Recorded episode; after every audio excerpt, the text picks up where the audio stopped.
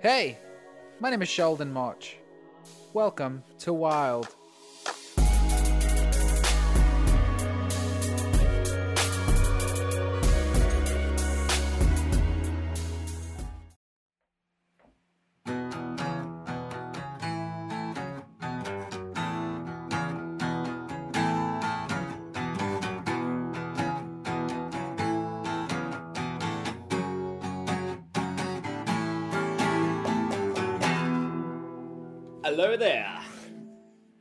Welcome to Wild with the Nish. We're changing it up a little bit.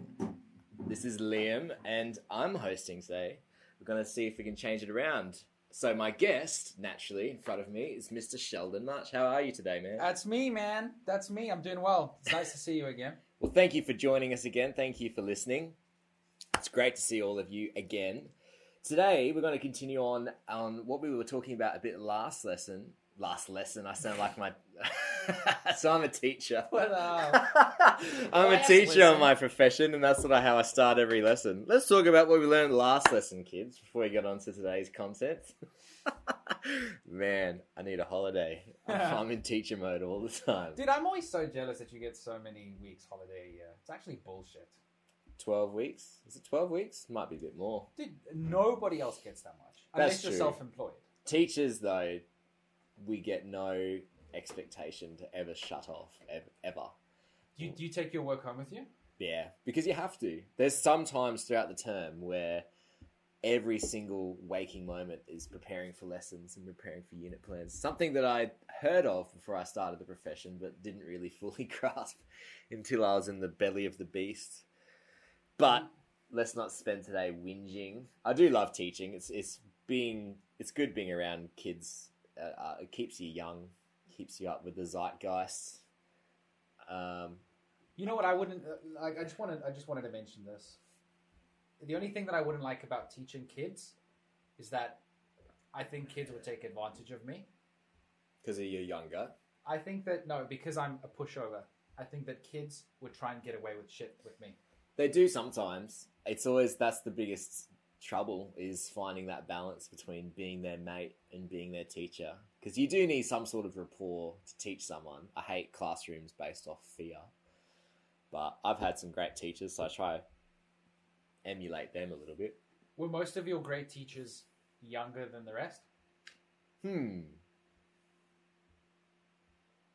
I'd say more than most, maybe not the majority. They're the majority of them, but not all. Some were, I feel they were young in spirit, were my best ones, where they could understand where you were coming from a little bit. You know, they didn't get cranky that you had grey socks instead of black socks. And they helped you make sense of the world and when you go out into it. Those were my best teachers. Who was your best teacher at school? The hot ones. I didn't care about teachers. I had like three really hot teachers in my 12 years at school. They were always my favorite.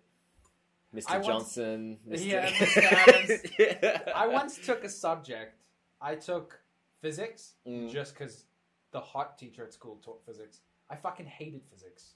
Yeah, I dropped science as soon as I could. Year eight or nine. My mind is not connected to that. Although, what do you think about this thing that where they said that musicians are supposed to be good at maths? Who said that? Some some Wow, brilliant. Somebody once said. some idiot. I I think maybe classical musicians or jazz musicians. But they what, what they allegedly say is that the way that your brain interprets music is very similar to the way that your brain works when it does maths. I think that totally makes sense. It is kind of similar, I suppose. You're thinking of almost like equations in your head when it comes to the combination of notes or chords. It it totally has to make sense to me because yeah, music is something that's I would say it, I wouldn't say uncontrollable, but it's a certain way of thinking that you can't really I'd say manipulate yourself into being able to comprehend and distinguish and do. I think some people are just naturally more inclined, and I think some of those skills might overlap with specific things Mm. like maths or I can't think of anything else. But yeah, hundred percent. I think that I think that could totally because it's it's it's sort of a logical thinking, but in a certain spectrum. Mm. It's interesting you one of the other podcasts, I remember, or maybe it was in one of our personal conversations. You asked me what is going through your mind when you're performing live, and what I said to you was that it may seem on the surface that you're in the moment, you're enjoying it, you're having a great time, you're being a rock star. But whenever I've performed live, the biggest task at hand is giving that illusion. And in your mind, it's just kind of mathematical chaos. You're thinking, what do I got to do? What's coming next? Especially if you're playing guitar and singing at the same time. Your mind is always working. And especially when you've got other people, you've got your fingers crossed that everyone does the next change correctly and everyone's in time and so there's a million things going through your mind. I think the best musicians are able to kind of tune that out and be completely in the moment. You make a good point. Do you think that there's any sort of instance where a musician can kind of totally let go? Like the, the first thing that I can think about is let's say somebody like Justin Bieber. He's got uh, an incredible band, like the the top of the top, so he doesn't have to worry that anybody's going to mess up. Mm. He pretty much just has to sing, and he's got a backtrack with his vocals over, and he sings over it, which is what they do now. They do Yeah, that. I've seen true. they, I've seen them do it. So maybe that is the only instance where you can pretty much just lose yourself on stage because you know that even if you had to like fall down and break a leg, the song can still continue without you. Maybe he has to worry about choreography and how he looks and That's what, not a bad problem to have. what position he needs to be in on the stage at certain times. I don't know. Maybe maybe a rock and roll band when they're on their seventieth date of the tour, and they've played the same set in all over the world, and it's nearing the end. Maybe that's when they're finally in the groove. Maybe, maybe that's the closest you can get to just being like uh, think of Travis Barker in the middle of a drum solo or something like that on the on the eighth stop on the tour. So uh, Travis Barker, just just just talking about this. Ju- ju- ju- ju- Just, you know, I used to stutter really bad when I was a kid. Did you? What stopped it? I don't know. Just I don't know what it was.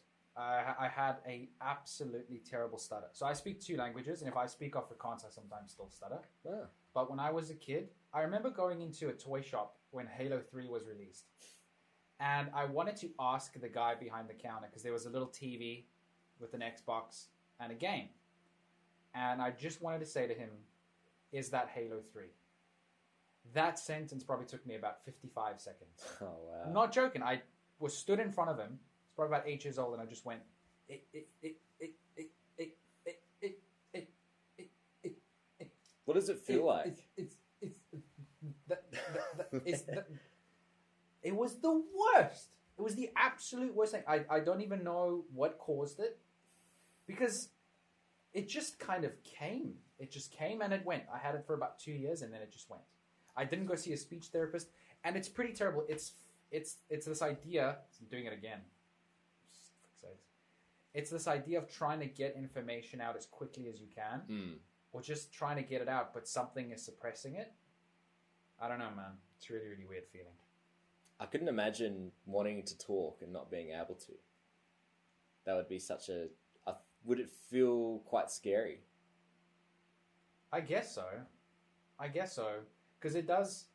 The only time that I can imagine wanting to talk and not being able to is if you're in some sort of danger. Mm. You know, let's say you're in an accident and you've just like broken your neck and you want to say something but you can't. So maybe it's like a mild form of that.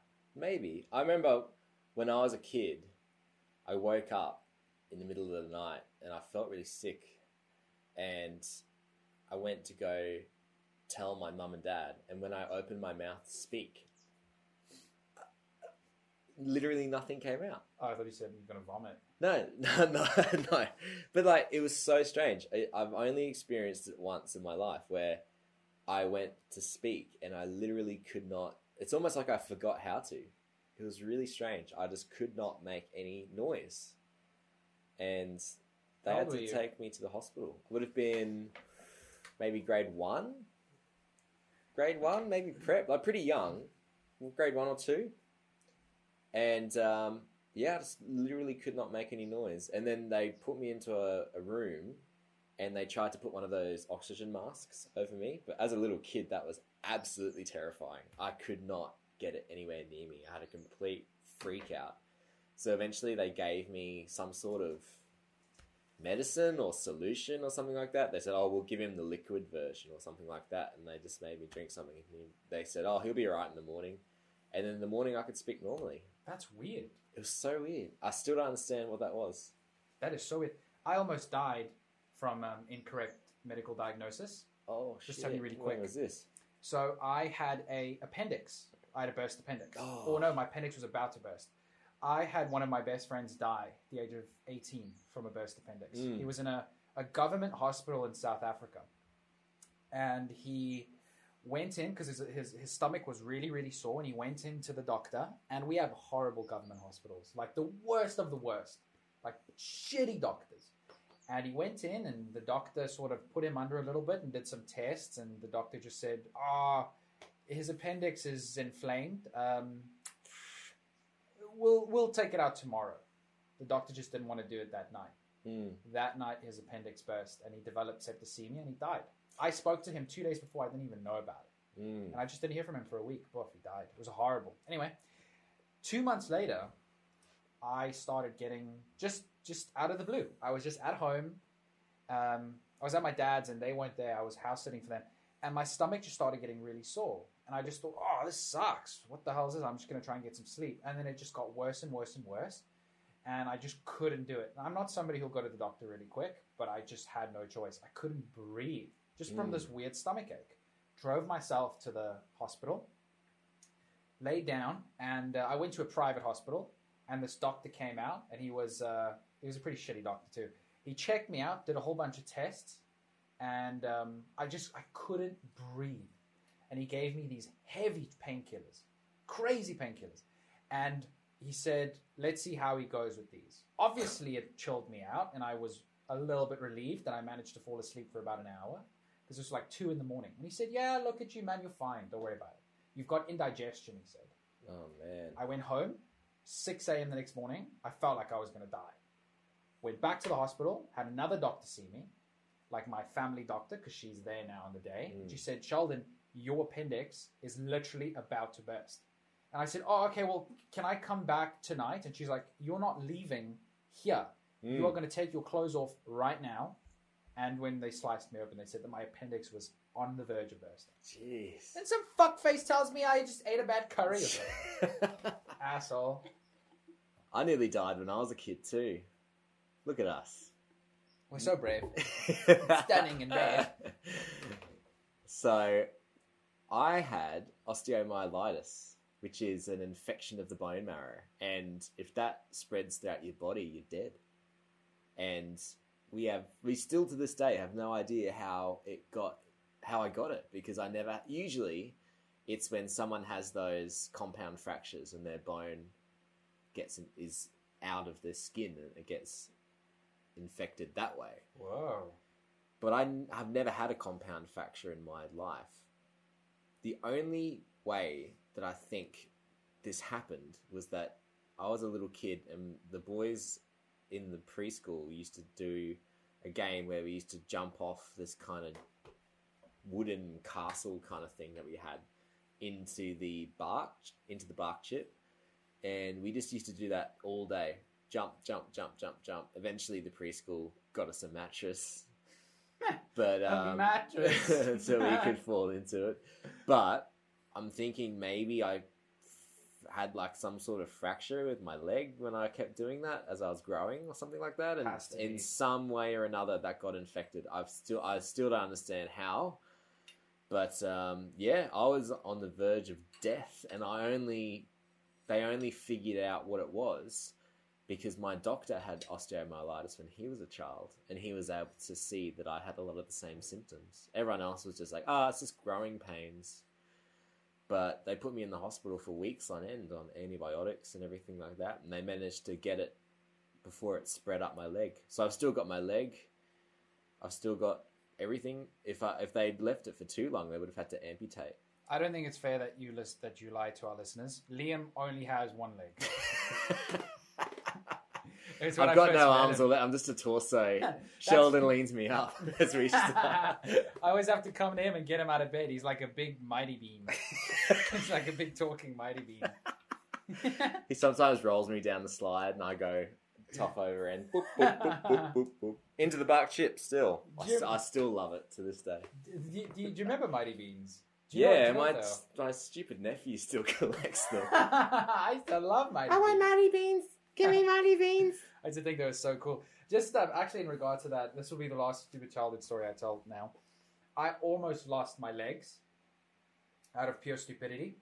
So when I was in school, I went to this really poor, shitty primary school.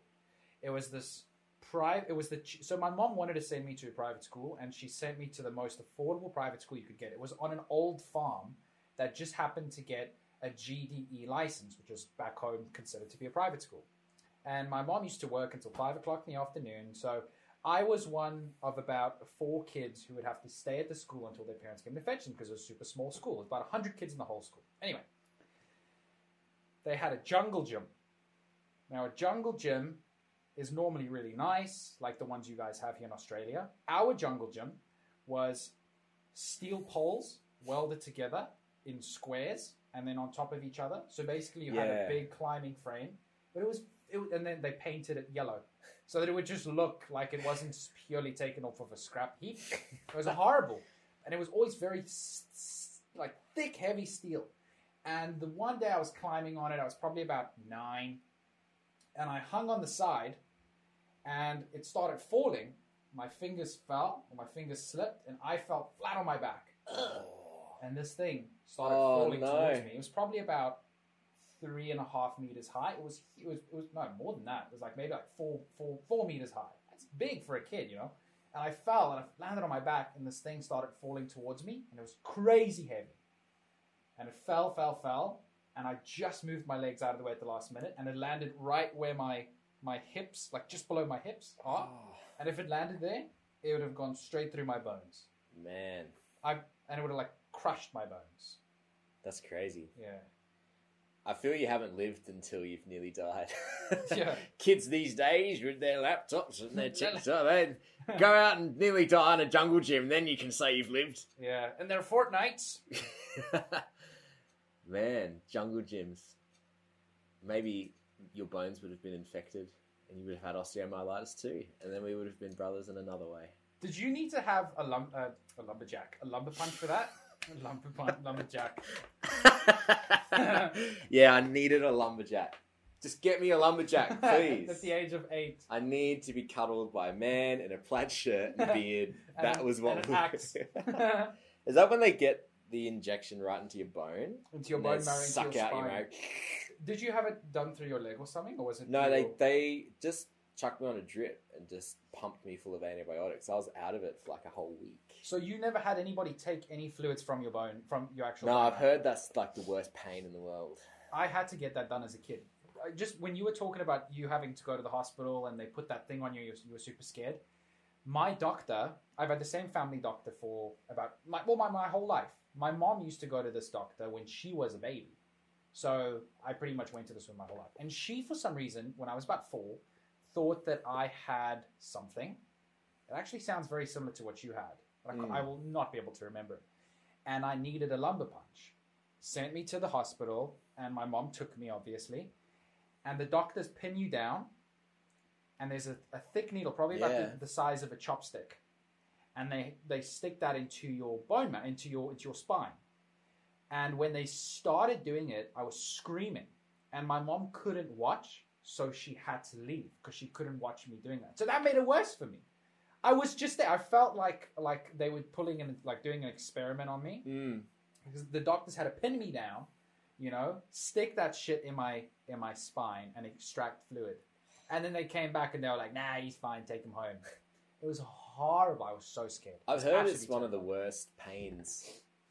I mean, getting any injection's horrible, but having a thick ass needle in between your vertebrae into your spine, sucking out your soul, basically. that sounds like something from Scooby Doo. I would have gotten away with it too if it wasn't for this myelitis. But I used to watch that show all the time, and I think as a kid, you don't really choose what you watch. You just watch whatever's on. And for some reason, I just loved Scooby Doo. For some reason, it was on just before school, and it wasn't even the new Scooby Doo. It was like literally the one from the '60s. Yeah, well, the, the new Scooby Doo kind of sucks. I used to dig the movie. I The movie, the yeah, movie is pretty classic. the one with uh, Rowan Atkinson, Yeah, where he plays um, Doctor, I don't know, Phanarius. or I love that bit where they go how to deal with a confrontation at a party.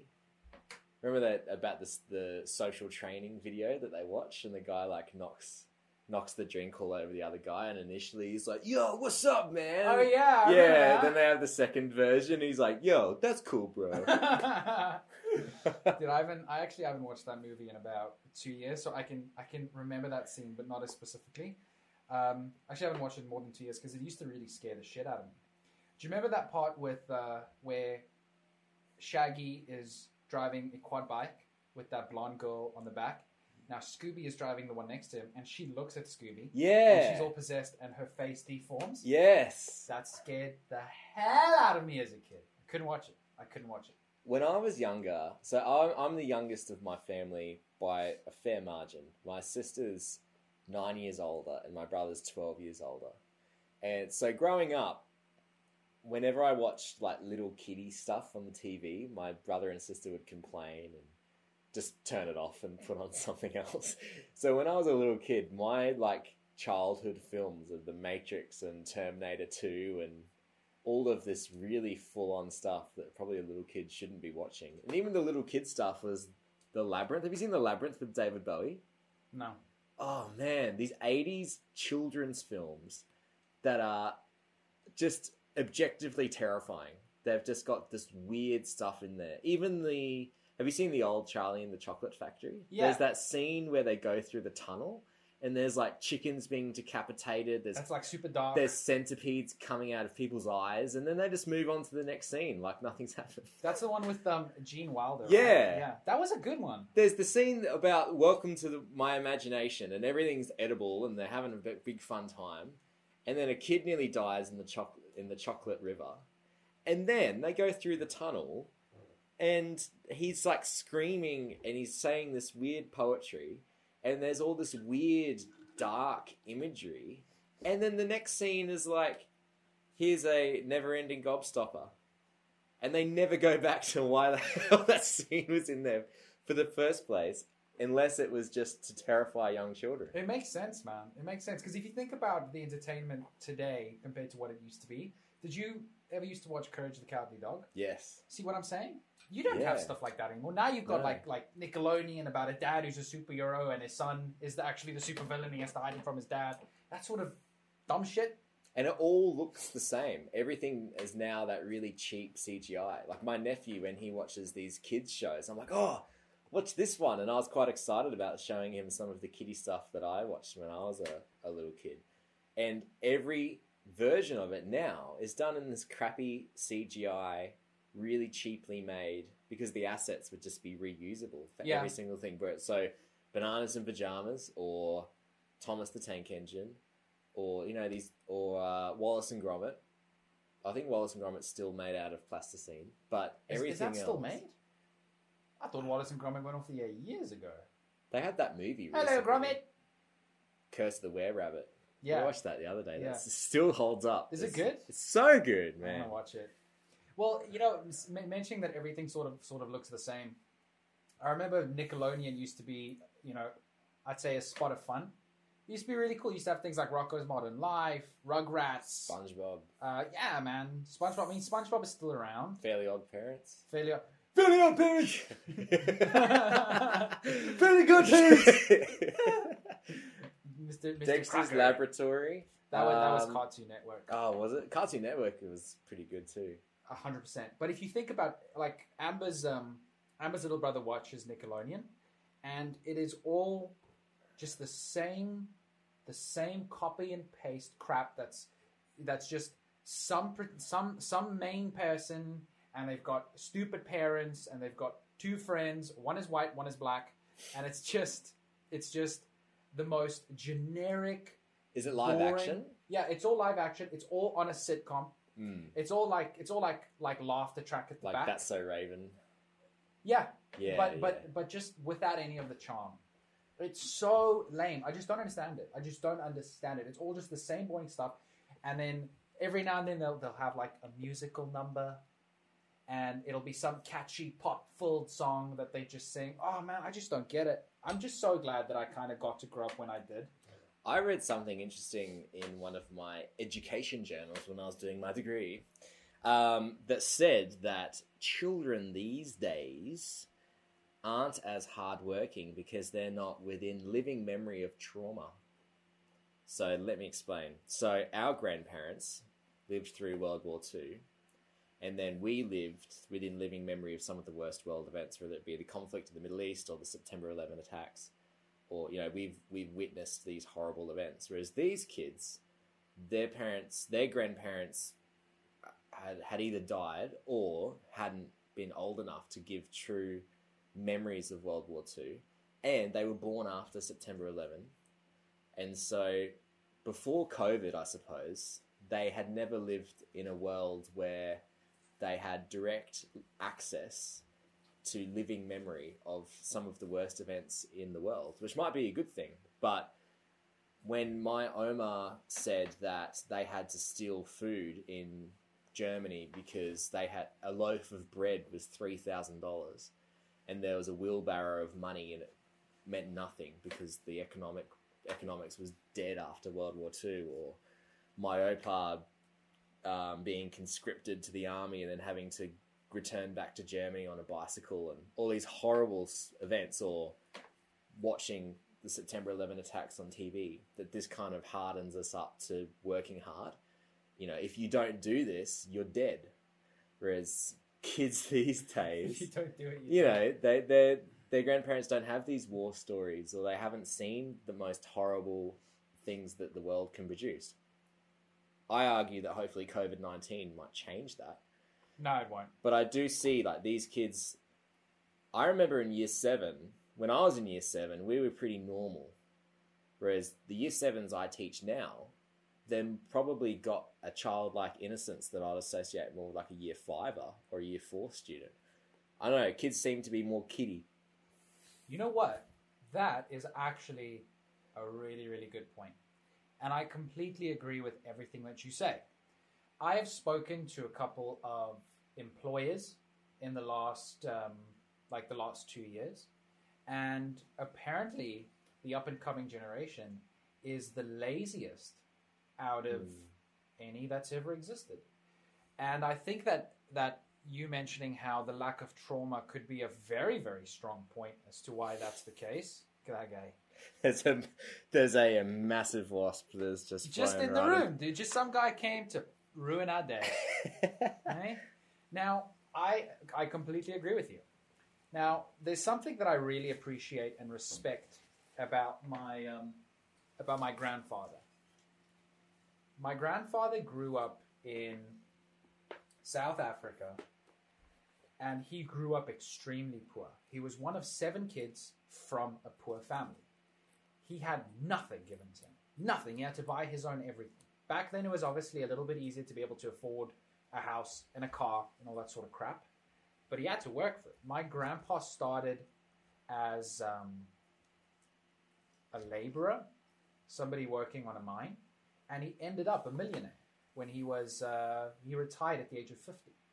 A millionaire, and to this day, he has no worries. He, he, he by no means lives lavishly. He doesn't. He made money. He didn't make like tens of millions or twenties of millions. He made enough for him and his wife to live a modest, soft life Mm. until the day that they die. This asshole. There he goes.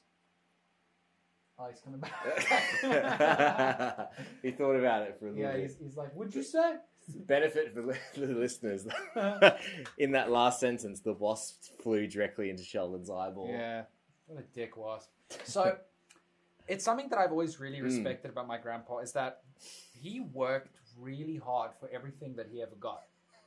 So he um he told me about three years of his life where he saw the sun three times in three years Man. because he used to work on a mine, obviously very deep underground. And he used to start his shift at five in the morning, and he used to finish his shift at eight in the evening. God. No days off because he had to pay for some property, and he had the he had the option of working all day and working non-stop. There was no labor laws like there are today, so he did it, and he only took Christmas Day off three times. It's probably a bit of an exaggeration, you know. I don't think any human being can do that, but you know what I'm saying. I mean, kids today wouldn't wouldn't do that sort of stuff, and my grandfather did that, and I just think to myself, would I imagine if I'm on the train and I see the kids of today? And I sound old when I say it, but kids today are so disrespectful, rude. They think very highly of themselves. They're very quick to open their mouths and deliver their Mm. opinion. Would I assume that somebody like that would be willing to work hard? I don't think so. No way. There is a lot of whinging and eye rolling in my classes, whereas in in my day when I was in school, you just kind of sat there and shut up. Of you know, course. and you just got to do what the teacher says. Whereas now there's like a expectation that school has to be fun all the time. Whereas learning is not fun. Learning is hard by the very definition of it. You're trying to work your brain to understand something that it hasn't understood previously. That's going to be a hard thing to do. So it's not going to be fun. Is physical punishment a thing in Australia? No, it hasn't been for decades. Really? I think that there is a, a rational way to do it. Mm. because I think that if you pretty much just treat your kid like verbal punishment is enough, you're going to end up with kids like that. Mm. You're going to end up with kids who are lazy and who think that they can get away with shit. If I was to play devil's advocate, though, we, we looked at this in class, actually, interestingly enough. There was an old. There was a quote I put up on the board basically saying, kids these days don't respect their parents, they don't know what they're doing, they've never lived through anything, they just get distracted by modern technology, they're crap. And I asked them, what year is this quote from? And they said, oh, that sounds like it was like from last year. We hear that stuff all the time. And I pull up the year, it's from 69 BC. What? yeah. That's not true. No, it's true. It's just basically, and then we went through how every generation has said that the new generation sucked. And people, when the radio was first invented, the kids are always on these radios, they're never outside, they're never doing this. When the television was first invented, kids are just going to be on their screens, they don't know what it's like to do this. Yeah, and, Yeah, then, and then now it's like kids are just on their phones. Yeah, every single step of the way, the older generations have always thought that the younger generations don't know, they don't have what it takes. So what do you think it is? Do you think it's just us as human beings not re- not liking anything that differentiates from what we know? Um, I think we probably think that we glorify our childhoods for better or for worse, and we think that the way we grew up is Was the, the best. way of growing up. Because it's all we know. Yes, so and then we can't acknowledge that the kids do the exact same thing, but in just different ways. Like for example, there's that video that always gets shown around by that Simon Sinek guy. Every single PD, all the staff meeting, everyone always shows it about kids these days. He says, you know, he just craps on millennials that they can't build relationships and you know they, they've never been able to sit down and ask them how their father's doing and how are your kids going jim and that kids these days never do that whereas i would argue that they still do that but it's just not in the ways that we're familiar with so we don't see it so for example i used to live in a school boarding house where the older generation the teachers that were older than me were absolutely furious at how the kids were doing online gaming with their headsets and stuff in their dorms and they used to say, "Oh, they should go outside and go kick a football around or something like that." These kids don't know what they're doing. Whereas when you ask these kids what why they're playing those games, they said that it's the only way that they can talk to their friends back home, and they get to do they get to play a game with their friends back home or in another country on the other side of the world, and it's the only way that they can socialize, other than just ringing them up. But kids don't ring each other. what do you? I don't know. Like, you don't ring people of our generation don't do that where you ring someone up and just ask them how they're going I'm scared of phone calls. yeah so with me i was like well to be fair this is how the kids are doing this whereas the older generations could not understand that until they banned all technology I think you're right. I think that there is this sort of unnecessary skepticism just do just because it's not something that we're used to. And I think when it comes to certain things, I think that kids' behaviors can be excused and just kind of left up to oh they're just socializing and oh they're just kind of adapting to the new social cultural norm. And I agree with all of that. The one thing that I can safely say is that I think that kids are ruder and lazier than any generation before. Well, I think everything's at their fingertips. Like if I wanted to see a naked lady, I'd have to go find my Where? dad's or my brother's old dingy nudie mag and, you know, take it and hide it under my shirt and run out into the backyard. Whereas these kids, these kids have got like the world's just access to everything on their phones at all times. You know, just even that. You got to work for that, man. Yeah, you gotta work for boobs. Can I tell you something really, really freaky? So, in the last year of my, or no, yeah, the last year of my film studies, I shot a movie about pornography addiction. Mm. And a part of me shooting this film was doing research about the effects, the long term effects, and the cultural effects of pornography use on society and teenagers, Mm. more specifically teenage boys, and sort of what technological what um, porno- pornographic absorption is going to do to the brain of an average child. And I had to read tons of studies and read books and watch documentaries and all sorts of stuff. And obviously, you are right. Things like, you know, being able to just grab your dad's magazine and run out the back and see some naked ladies, that's all a thing of the past now.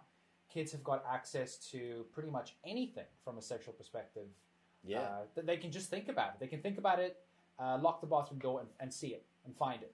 So you've got to think to yourself, what does that do from a sort of uh, evolutionary sexual perspective? You know, when somebody is going through that, that when, when they're going through puberty and their, their, their sexual identity is very, uh, it's still developing, and the way that they think about sex is still developing. So, so like you know, I'm babbling a little bit.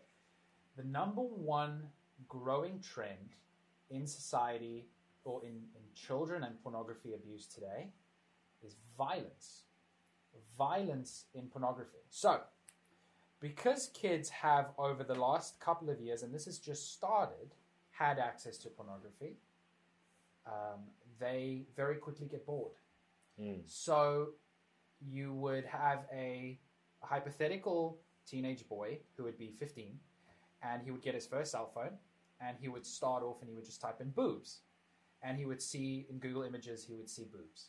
After a couple of months, he realizes that he can see anything else. So he might take a little step further. He might see a video of a girl showing her boobs, whatever. Point of what I'm trying to say here is there's this uh, progression of um, what they would get bored of, and then they need to move on to something stronger, something more risque, something more. Um, It's like a drug, isn't it? that's it. That's it. Hundred percent. And kids of nowadays, with this constant access to pornography before they even have any sexual experience themselves, is they get a very strong inclination towards violence and um, forcing a girl to be submissive and being more authoritative and controlling in a sexual experience. So there has been many cases where when a guy, when a teenage boy has a sexual experience with another teenage girl for the first time, he'll be extremely aggressive, and because that is how he Mm. sees um, sex should be to them. Anyway, I'm, this is I, I, I don't know if this is gross, but it's something that I've that I read about is that the number one growing trend right now in teenagers with their constant access to pornography is violence and hmm. demeaning pornography towards women.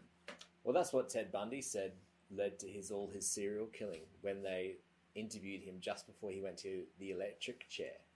Is that regular pornography wasn't enough for him, so then he went into the more hardcore stuff, which is usually linked to violence, like you said, and then that connection of sex with violence is a very dangerous one because then that can lead to anything. Tho- Those two things shouldn't be linked. They should be like oil and water. But if, if you keep finding stronger and stronger and stronger stuff, it creates a pathway in the brain where these things are now linked, and you get sexual gratification from performing violence, which is, I mean, you can see how in Ted Bundy's case that led to the murder of, I think he had 20, 21 people, That's something like that. And then I was watching another, even just so that's the extreme of the spectrum. But I was I did research in this as well when I was doing my education degree and how you know trends of young people, and so I had to look at this stuff as well. And they said that it's imagine you're like the king of the village, right? And your brain can't differentiate what you see from what you do. So it thinks what you're seeing is what you're doing. So it can ruin your just normal relationships because your brain goes, hey, why are we with this just one partner? Yesterday we had all of these supermodels. we we were with ten people, fifteen people, twenty different people. Now we're just with one. thousand percent. and then that can ruin your perception of what a relationship should be. Thousand percent. Ted, Terry Crews wore a shirt about three months ago that said "Porn kills love." Mm. Super, super relevant. I mean, it's exactly what you've just said. I've had friends in the past uh, back home. So we would do. We were shooting this um, pornography addiction film because somebody on the crew that I was working on had spoken about the fact that he had a pornography addiction. It's not me, and um, pretty much that's exactly what happened to him. Is him and his girlfriend at that time? I think they've since split up. They were struggling so much because he was having these weird neglective thoughts towards his girlfriend because his brain just started responding to supermodels. His his his dick was just like cool. So this is what I'm used to now. Yeah, this is normal. So why why are we doing this, dude? See what I'm saying? It's so weird. But think, I I, I just can't imagine what that's going to do for society ten years from now, because it's not going to have any good effects. Yeah, I mean, those days of innocence is kind of get glorified in your mind. I mean, I heard someone saying, I think it was you on one of your podcasts saying, I wish we could go back 10 years ago where we didn't have to think about, like, to glorify 2011 is scary to me. Yeah. You know, people glorify the 60s or the 70s and the 80s, whereas the world's changing so much that we glorify 10 years ago as like the good old days. I think that's terrifying. It is, and I think it's just getting worse because it's this is something that has it has just broken my will as a human being at times. Is the idea of always being reachable, Yeah. never being able to just be alone. Think about if if you if you went like let's say you you know you just went outside. I don't know about you, but I'd take my phone with me Mm. if I wanted some some peace and quiet for a couple of days, it seems so far removed. I'd have to tell I'd have to tell people, I'm not taking my cell phone with me. I'm not going to be reachable for Yeah. two days. I'm so sorry. And then you'd wonder, is anything happening? Do I need to get back quick? The world has just gotten to this point where we always need to be connected. I hate the fact Mm. that people can always reach me. I hate it. I absolutely. It is one of the worst things to me. And I think back to something like 2011, when if you didn't answer your phone, you'd be like, okay, I'll phone him again, in, I'll phone him again tomorrow. Hopefully he'll answer. But now, if you don't answer your phone twice, then people think you're dead. Yeah, the other day I was sick from work and I was just unconscious in bed. And then I woke up and my phone was just like going into meltdown. And I had like 11 missed messages from all the different teachers asking me what's happening with this, what's doing with this.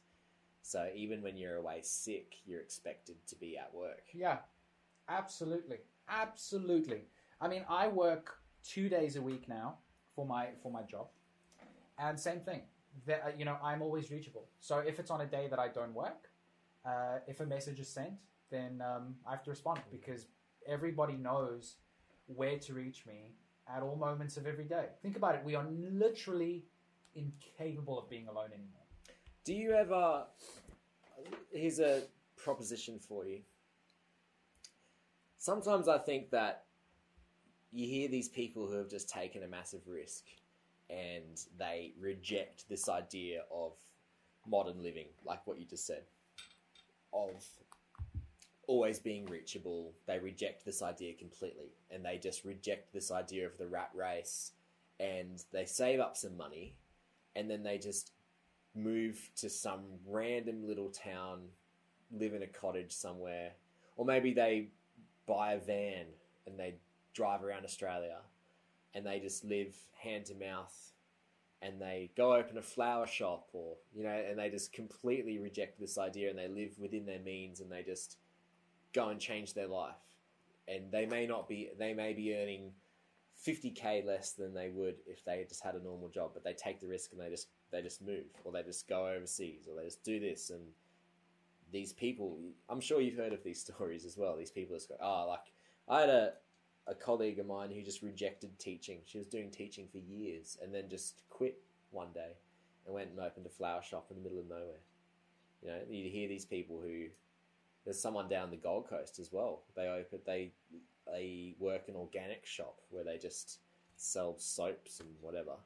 And uh, I mentioned to her that I was a teacher. She goes, "Oh, I used to be a teacher as well. It was too much for me." Do you ever think about what if I did do that? What if tomorrow I rejected this idea of making it, and then I just took my partner and we just lived in the middle of nowhere.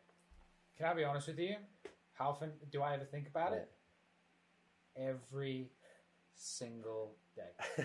I'm not joking. yeah. Because we have romanticized this idea of, in order to be happy and successful, you need to have a strong income and a good job title Mm. so that you can have that financial security, so that you know that you won't ever be homeless, something like that. And I've totally bought into it, and I wish I haven't. And I grow up, I get older, and I just realize how the people who have a simple, normal life are the luckiest people in the world. Mm. To be able to do that, when you say you have a colleague who did that, I had a colleague too. She was working at um, the website development company that I currently work at and she was the head of search engine optimization and she was making good money. She was able to work from home four days out of five so she was earning good cash. She was saving a lot of money. She had a good job and um, she got to work the one day and i was talking to her and she just broke into tears Mm. and I was like, oh my gosh, I'm so sorry. Did I say something? But I might have made a joke. I don't know. And I was speaking to her and she was like, I can't do this anymore. It's just too much. This was about a month and a half ago. Long story short, she quit her job and uh, she is now, she, she bought a van with her boyfriend and they are currently traveling through Australia. Man. And um, the last time I heard from her, she was extremely happy. And I always think to myself how incredible that must be. I mean, the only reason that, you know, I take part in the rat race that is life is just because of financial obligations, just Mm. because I feel like, you know, I've got to make money. But if you gave me $50 million tomorrow, to the point where I knew I would never have to work again because of financial stress, I don't think you'd see me again. Mm. I would literally take my cat, I'd take my partner, and I'd move to Finland. And I would live in the middle of nowhere in a tiny forest cabin. I romanticize this. I literally think about it. I close my eyes. I think, how incredible must that be? And I would have no cell phone signal. I'd have a couple of DVDs, maybe like some PlayStation games, and I'd just live the most, the most boring life where I Mm. wouldn't have to worry about you know the outside world. I think that's I that is what I'm working towards. That is what I want out of life. That's why I've put so much into the band because I picture my version of driving around Australia in a van is being in a professional band where that's all you focus on is the direction of the band, making it popular, playing some songs, doing some touring, uh, thinking about your next release. I think that would be so exciting and I mean, to be able to do the band as your job, I mean, pff, that's don't even talk to me about that, man. That's the, how cool would that be? You don't have to have that nine to five. Like the lead singer of Vampire Weekend, he used to be a teacher. He used to be an English teacher. Really? Yeah, Ezra Ezra Koenig. He used to be an English teacher.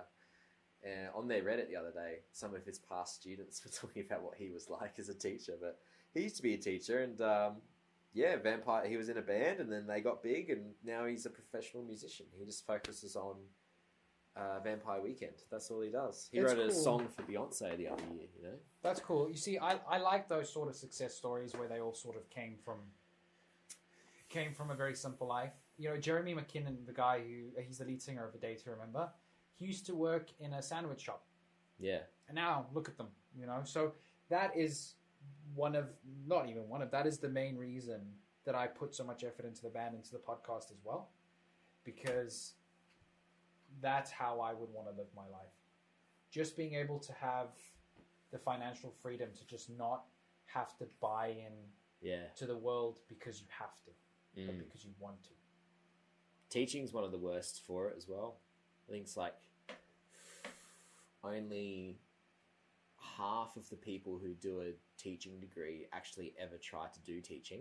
Shame. That's and then about 62% of those people, of that 50%, quit within the first five years and never do it again. and then what do they go on and do? Anything, Just like anything else? anything else. So my maths, what's 60% of 50%? Sixty percent of fifty percent is thirty. Yeah, so you got 30% of people. So 70% of people who start a teaching degree and dedicate their life towards education don't teach. They just kind of like go in and just do the bare minimum. Yeah, then they go, ah, screw this. So only 30% actually are teachers for that's not even forever, just more than 5 years. Damn. I think that there's also probably a lot of, well, not probably. I used to have a lot of teachers that just hated kids, but they were just in the job because it's it's all that they could do. Yeah. And you can, I think that must be a terrible existence to have. I think it must be an Mm. awful existence to have. But but saying that, I think there are probably so many people that have a job that they hate, but they've got nothing else. They've got Mm. nothing else that they can do. Do you think the system is designed to break them down? Well, if I was at the top, I would keep the system the way it is now to break them down. Yes. Yeah, break them down and think, you know, life's not about your particular needs or wants or aspirations. Just become an ant in the system.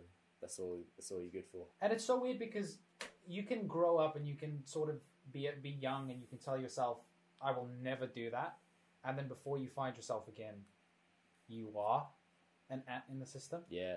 and you just think, "Damn, how did I get here? No. Oh, I, I, I still have time to get out. Oh, I still have a plan to get out." And then most people never No. do. Like in that first podcast, when you talked about my music school, a lot of those people were like alternative kids who, you know, had space earrings and smoked and had tattoos and whatever.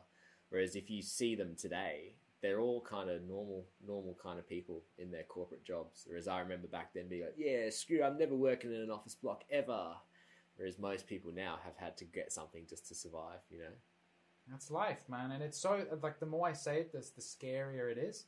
But when I, I I probably said this to you, but when I was in university, uh, the creative university, we had this big wall, and if you graduated as an actor or actress, you got a portrait taken and put on the wall, and there was about six hundred photos, and not a single one of them made it. Mm. Not one.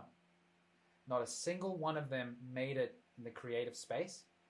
They all had to just go into reception work, admin work, working for their dad's company, working as a laborer, all of them. There's not a single one. Because I used to look for that because I was always very skeptical and paranoid about my future.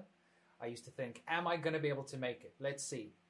And then I would look at the success rate and I'd see, okay, if I look at all these actors and act- actors and actresses, which of them do I recognize? And then I'd speak to the acting lecturers and I'd say, which of these have made it? And they go, he was on a game show once. That's it. That's it, man. It is mm. so scary. I feel like it's all. I, I feel like the whole game is just rigged against us. Yeah. Well, you got to think about what what is it that makes the change? What is it that actually allows people to succeed? If you think of the fight game, I mean, that's that's another killer industry. if you don't win your fights, you literally get pummeled into unconsciousness. Mike Tyson used to be one of those guys. You know, he'd get up at four in the morning, go for a massive run, you know, and then do like fifty million training sessions, go to bed at midnight, and do it all over again he used to say that he loved getting up at that time because he knew that that time was getting time over his opponents. His opponents weren't up at four in the morning, but he was. Same with Kobe Bryant. He used to talk about how he, he at the Olympics, the London Olympics, these other professionals, Carmelo Anthony and LeBron James, they would rock up to practice, and Kobe had already been there for five hours, and he was like drenched in sweat, and he'd already been doing it forever. And they asked him about it, and he said, "Well, if I do three hours more practice than you per day, let's say you get in at eleven and I get in at eight, seven or eight." That three hours multiplied by seven times a week is 21 more hours than you. Times that by how many weeks in a year. So by the we we may start playing when we're 17, but by the time we're 22, I would have I would have built up so many more hours than you that even if you started, you would never catch me up ever. And that's the difference between succeeding and failing. That is, that's true. I think I think there are certain instances where you cannot put your lack of success on anything else besides effort. Mm. And maybe that's it, man. Maybe some people just don't make it because they're just they're just either not good enough or they're just too lazy. It's hard. Because human Yeah. beings are lazy. People, if if you if you went to most people in the world, unless like you're an Elon Musk, and you said, "Listen, I'll give you enough money to be able to relax the rest of your life, more than enough. You can have whatever life you want. Here's all the cash." Ninety nine percent of people would take it. So I think maybe that's what it is. I, I was thinking about this when you were talking about that. You know that John Lennon used to set an alarm for six thirty. He would wake up. This was after the Beatles had become famous. He would set an alarm for six thirty, and he would have a cup of tea on his balcony in London. And the reason for this is he would wake up, set an alarm. I mean, he would, he would wake up, make him tea, go sit outside on the balcony, and watch people on their way to work, and find joy in the fact that he didn't have to do that. I swear, to you, he used, to, used to look at these people and go, "These are ants, and that is never going to be me." He would finish his tea, he'd go back to bed, and he'd have an amazing sleep until whenever he wanted to wake up.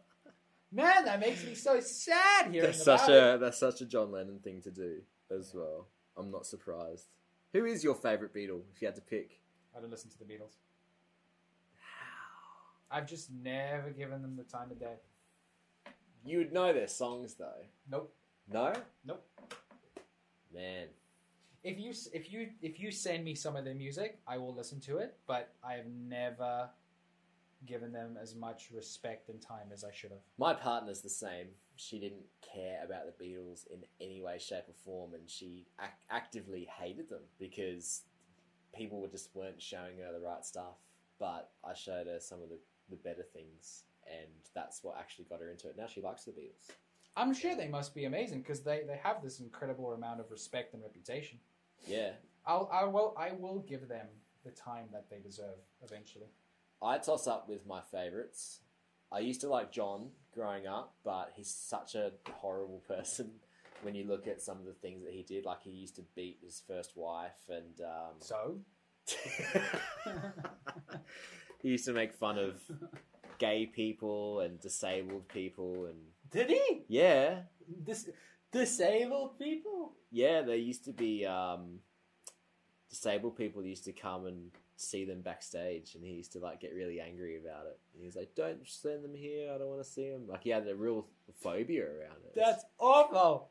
Um, whereas Paul, and then like um, his first son, he kind of neglected until he was like eighteen or nineteen. Um, man, like personally, there's objectively some things about him that's it's hard to ignore. But he he did used to be my favorite. I think he just had a very trauma, a lot of trauma in his upbringing. So he, his father left left him with his mother, and then his mother was an alcoholic or something, or just wasn't fit to raise him. So um, he grew up with his aunt, who was really strict and horrible. And then his uncle was like his one saving grace, but then his uncle died. That's awful. And then his mother got back on the scene, got her shit sorted, and then he actually had a really good relationship with his mum. And then his mother got run over and killed. By a bus. Yeah, so Dude, that's like comedic way to die. I know. So he probably anyone that he ever had a relationship with kind of left him. That's awful. That's absolutely awful. I think that a lot of bad stuff as an adult stems from childhood trauma. I think that most people have some sort of trauma to some extent, but you know, I think when you hear about people like that who were literally almost abandoned, that's just Mm. terrible, man. There's different ways to deal with trauma though. Like Paul McCartney's mother died as well, um, but he dealt with it in like a, a more positive way, whereas John took it very negatively and was you know lashed out against society. Whereas Paul was like you know Paul McCartney's always so positive all the time. Like it's an interesting way of the two reactions that you can get to trauma.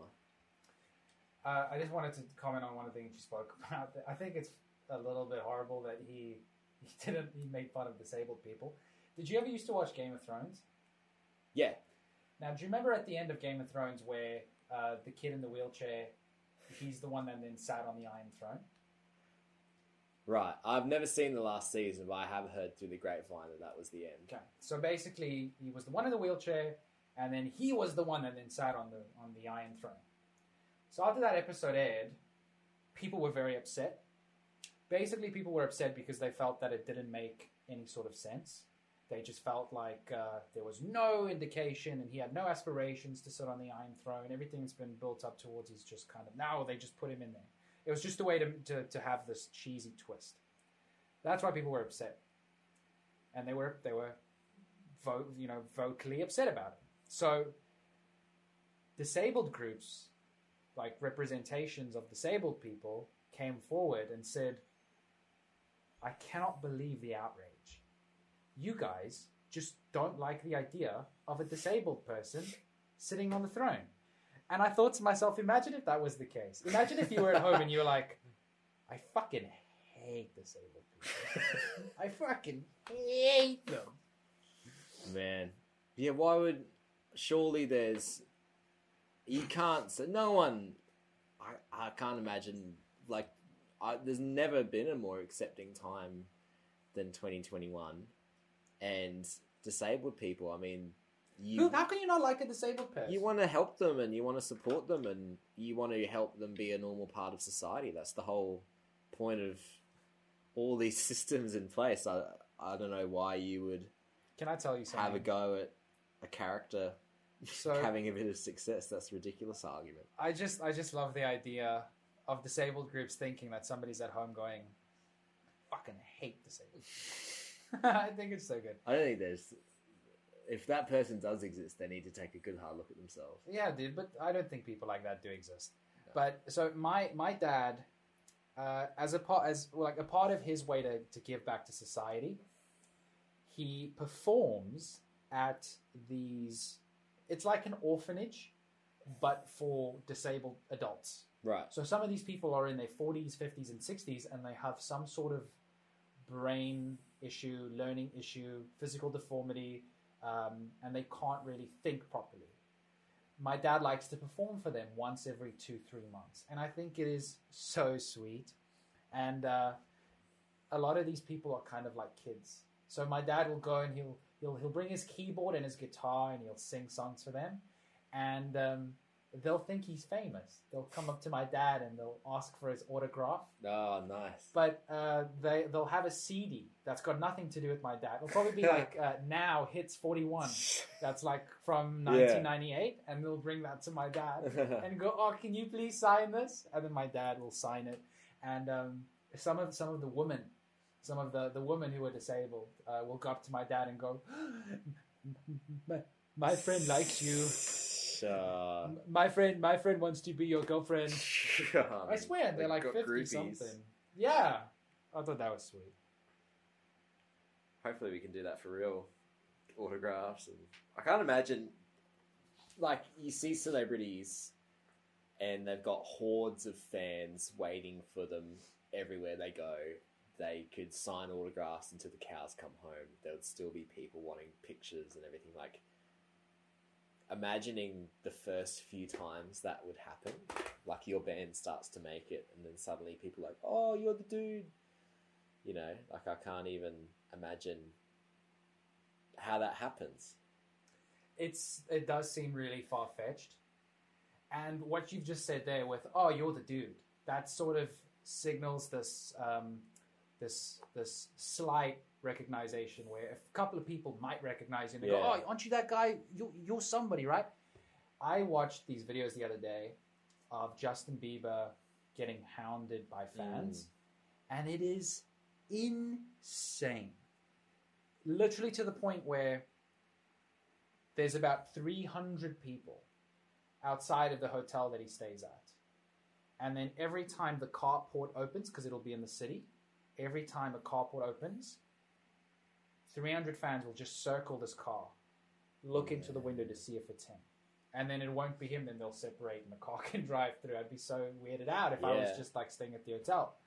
But imagine that sort of, sort of. Um, I, I don't want to say admiration as if it's this incredibly nice positive thing, but imagine fans to that extent, where it's not even recognizing you, it's worshiping you, because that's what it is. People worship artists of that caliber. You know, people don't go, "Oh, Justin Bieber, you're cool," when they're there. You know, Yeah, when they're there, they would literally kiss the ground upon what he walks. I know. Sounded old school. Well, with um, those Beatlemania documentaries, they're just prisoners, basically. Like they were in Japan, and John and George, I can't remember, two of them left to just go see the local market, and their record label was absolutely furious. Really? Yeah, because they, they were just going from hotel to hotel, and that's all they could do. And their only time outside of the hotel was to be on stage. And then when they got off stage, it was to the next place. And they felt like prisoners. Who said that? There was a guy. I think it was Machine Gun Kelly, or one of it was an artist. I don't remember. He spoke about you know people always think that being a famous musician must be really exciting and really fun, and he says that when you're not on stage, you're always staring at four walls Mm, because you can't do anything but that. yeah. So that makes total sense. So I think, but to be honest, I think I do think that there must be some positives with it, with that. As incredibly crazy as it would sound, think about what it must be like from a personal perspective to have that sort of human human admiration coming towards you from all corners of the earth. It must be a very strange thing to experience. I would imagine it probably has a lot of negative experiences as well. But I think it must be something that a lot of us can't even comprehend No. what it must be like. I don't think you- you can make sense of it. I like sitting here now. I would be like, oh yeah, I'd still try and walk down the street, or I would still sign autographs and be a nice guy. But you know, these people, a lot of these people, like how often do you hear of celebrities? Oh, that guy's a dick. Tried to get a photo with him and he just pushed me off. Like, you know, that just has to happen once, and then suddenly you've got this bad reputation. Yeah. Do you know what happened with uh, Bam Margera? So he tried to stop drinking when he was younger because he had he started getting really bad into booze, and he used to go out with his friends to bars, and um, he would just get recognized, and people go, "Oh shit, it's Bam! Hey Bam, can I buy you a drink?" And then he'd go, "Oh, it's okay, no thanks, man. I've already got one." I'm like, "No, no, it's cool. Hey man, give me one for Bam." And then Bam would have two drinks, and the guy would want to stay there with him until he drank. Anyway, and then people would come and they'd buy him a shot and stuff like that. And he said that it got to this point where he couldn't go out because as soon as he would get out, he would, he would be out. He would get seven drinks put in front of him in the space of 45 minutes, and everybody wanted to have it with him. That mm. he started just drinking alone by himself Yeah, with his friends because he just couldn't do anything besides that. And if he said no, if he said no thanks, I'm not going to have it, then he was a dick. Yeah. I remember my partner tells the story of walking past Noel Gallagher in London and she kind of stopped to because she had that reaction that you talked about like isn't that the guy I, I, I recognize this guy and at that time he was struggling to do up his son's zip on his jacket and he was like fuck and then um, she just kind of stopped in front of him. It was like at a local s- supermarket, and apparently he just looked at her and just gave the filthiest look of just like, and just shook his eyes and shook his head, just like, "Don't you dare come ask for anything." now." Yeah. and he and she was just like, okay. Because the thing is, with when it comes to stuff like that, everybody has bad days. Yeah. I have days where I just don't want to be around anyone. Yeah. One of the best jobs I ever had was uh, being a dog walker because if I was having a bad day, I just had to be around dogs. I could be alone. I would walk in and go, "Good morning, team," whatever, and the rest of the day I'd just come in, take four dogs, go for a walk for an hour, come back, exchange the dogs for another four dogs, go back for an hour, and sometimes you get a bit lonely if you're in a really good mood and you want to chat. But if you're not feeling so great, then it's nice to just be quiet. And if you're like that, and somebody always wants to talk to you, and somebody always wants you to be that version of yourself, Mm. they want you to be that characterized, caricaturized version that they see on the tele or that they see in music videos. So you have to be, "What's up? Yeah, it's me. Nice to see." you," Da, da, da. That if you're just a normal person, sometimes people might be a little bit underwhelmed. Yeah. I think it must be weird, man. I think there must be a lot of down. I think there's a lot of positives to having that, but I think there must be a lot of negatives. But there's a reason that they stick to it. Mm. If I, if if Justin Bieber really hated his life so much and hated always being sort of followed and shit, he would have retired from the music industry by now. Don't you think? Yeah. Yeah, definitely. I think I think that's an ignorant statement of me to make because there's a lot more that goes into that. But you know what I'm saying. So I think we'll wrap it up there. I mean, we had we did have a plan for this podcast. Yeah, we didn't even talk about anything. We'll save it for next time, guys. Thank you so much for listening to me. yeah, thanks for joining us. And I don't know if I'm going to get sacked as host for next episode, but No thanks way, for man. joining us as always. It's great to see all of you, and we'll see you next time on the Wild Podcast.